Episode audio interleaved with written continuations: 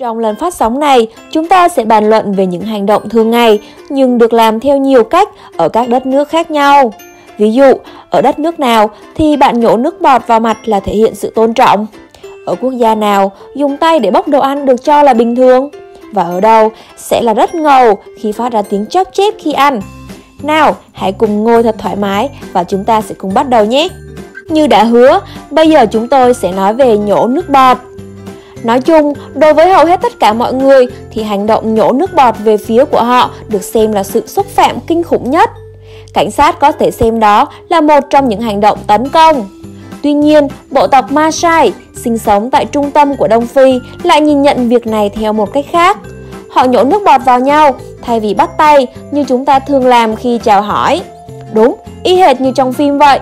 À, họ còn nhổ nước bọt vào lòng bàn tay trước khi bắt tay một ai đó nữa đấy. Còn nếu như họ quên làm điều này thì sẽ nhổ lại vào người sau đó.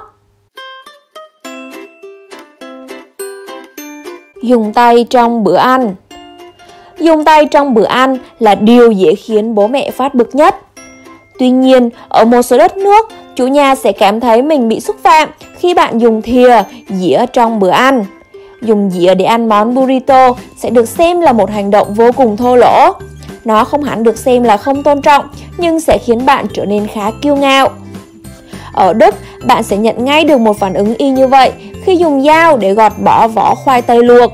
Và hơn thế nữa, bạn sẽ xúc phạm đầu bếp khi dùng dao để cắt khoai tây đã được luộc chín. Đầu bếp sẽ nghĩ rằng họ đã luộc khoai tây chưa đủ chín mềm. Vì vậy, ăn bằng tay là cách duy nhất được chấp nhận tại Ấn Độ. Giấy vệ sinh Người Ấn Độ không sử dụng giấy vệ sinh, họ thường rửa ráy sau mỗi lần đi vệ sinh. Trong toilet được lắp đặt vòi nước ở tầm mặt chậu và bệ toilet. Họ cầm gáo bằng tay phải và rửa bằng tay trái. Bàn tay phải của người Ấn Độ luôn luôn được giữ gìn sạch sẽ. Và nếu như trong nhà hàng bạn đã làm phật ý bồi bàn thì họ có thể sẽ dùng tay trái để đặt đồ ăn lên cho bạn. Còn bây giờ hãy comment bên dưới bạn hay sử dụng tay nào để nhấn like. Câu hỏi thật ngốc nhưng cũng rất tò mò xem có bao nhiêu người giống mình đấy. Tiếng chóp chép, ngôm ngoam và chấm mút đồ ăn. Tại một số nước, khi phát ra tiếng động khi ăn như hút nước súp thì bạn sẽ nhận được ngay một cái lườm nguyết từ mẹ hoặc là người đi cùng sẽ làm như không quen bạn. Nhưng tại một số nước ở châu Á như Trung Quốc và Nhật Bản thì tiếng chóp chép hay ngồm ngoàm khi ăn thể hiện sự biết ơn và tán thưởng cao món ăn đó. Nó quá ngon đến nỗi họ không thể ăn từ từ đợi đến khi thức ăn nguội được. Và đương nhiên, những ai đã từng bị rộp lưỡi vì cắn to miếng pizza nóng hổi cùng nhiều nhân khác nhau sẽ phần nào tin điều nói trên. Lè lưỡi Nhiều quốc gia xem hành động lè lưỡi là sự trêu chọc hoặc không lễ phép trong nhiều trường hợp còn được coi là sự xúc phạm. Chính vì vậy, khi ở Ý, bạn sẽ bị phạt tiền vì hành động xúc phạm khi lè lưỡi. Còn tại Ấn Độ, hành động le lưỡi không phải là điều bất hợp pháp, nhưng điều này được coi là hành động tiêu cực, nó biểu hiện cho sự tức giận bị kìm nén.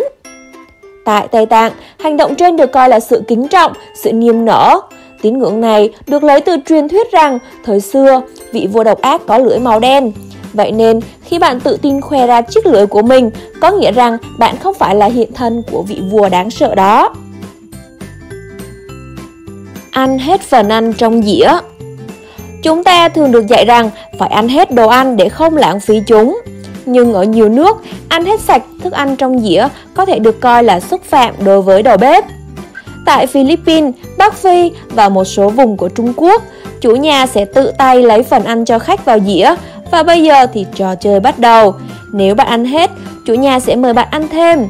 Bạn từ chối, rồi chủ nhà lại mời bạn ăn thêm. Bạn lại từ chối và chủ nhà lại mời bạn ăn thêm một lần nữa.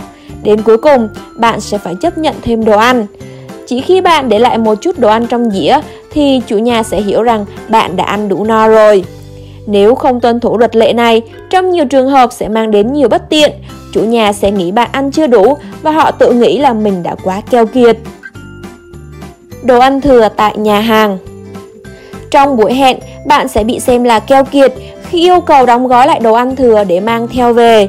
Bồi bàn có thể sẽ cho bạn vài cái liếc mắt và mang đồ ăn vào bếp để gói lại cho bạn mang về. Trong khi tại nhà hàng còn có rất nhiều khách đang đói và đợi họ được phục vụ. Tuy nhiên, vào thời La Mã cổ đại, những túi bóng nhỏ cùng đồ ăn thừa được xem là điều vô cùng bình thường. Khi có khách, chủ nhà sẽ bọc một ít đồ ăn hoặc hoa quả trong khăn giấy để khách có thể mang theo khi về. Điều đó thể hiện sự hiếu khách chứ không phải vì được yêu cầu. Còn không nhận đồ ăn bọc trong giấy ăn được xem là một sự xúc phạm. Tiền tiếp Để lại hay không để lại tiền tiếp hay còn gọi là tiền bo? Đây là câu hỏi đã khiến rất nhiều người phải đắn đo.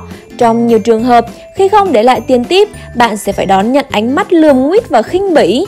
Nhà hàng Victoria đã cấm tuyệt đối tiền tiếp để khách hàng của họ không phải lo nghĩ sau mỗi bữa ăn của mình. Nhật Bản luôn đi trước thế giới và điều này cũng vậy. Họ không quen với việc tiền tiếp, điều đó có thể khiến họ cảm thấy không thoải mái. Bồi bàn sẽ thắc mắc tại sao lại để lại cho họ số tiền thừa đó và có thể dẫn đến cuộc đàm thoại khá lâu để trả lại nó cho khách hàng. Đúng giờ Chắc hẳn các bạn đã từng bị ông bà hoặc cô giáo phàn nàn rằng bạn luôn đến muộn và bạn sẽ chỉ đến đúng giờ khi bạn đến sớm hơn 10 phút thời gian đã hẹn. Song song đó cũng là lời khuyên tốt cho các cuộc hẹn hò, phỏng vấn xin việc vì đôi khi đến đúng giờ sẽ làm bạn trở nên không mấy lịch sự.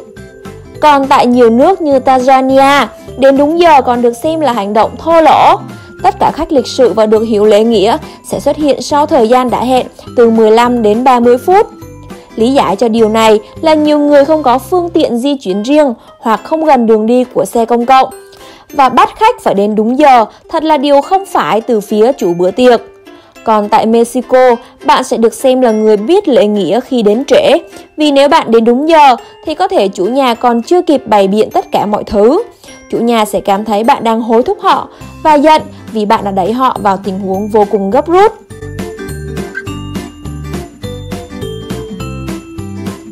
Lời khen Thật không dễ dàng để bắt chuyện với người bạn vừa gặp lần đầu tiên hoặc vừa đến nhà chơi và câu chuyện để bắt đầu dễ nhất chính là sử dụng lời khen ngợi.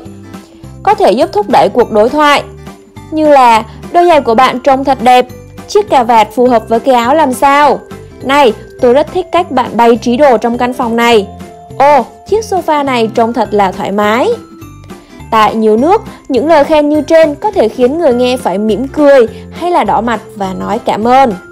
Còn tại các nước Trung Đông, lời khen lại không được đón nhận với thiện cảm giống như vậy.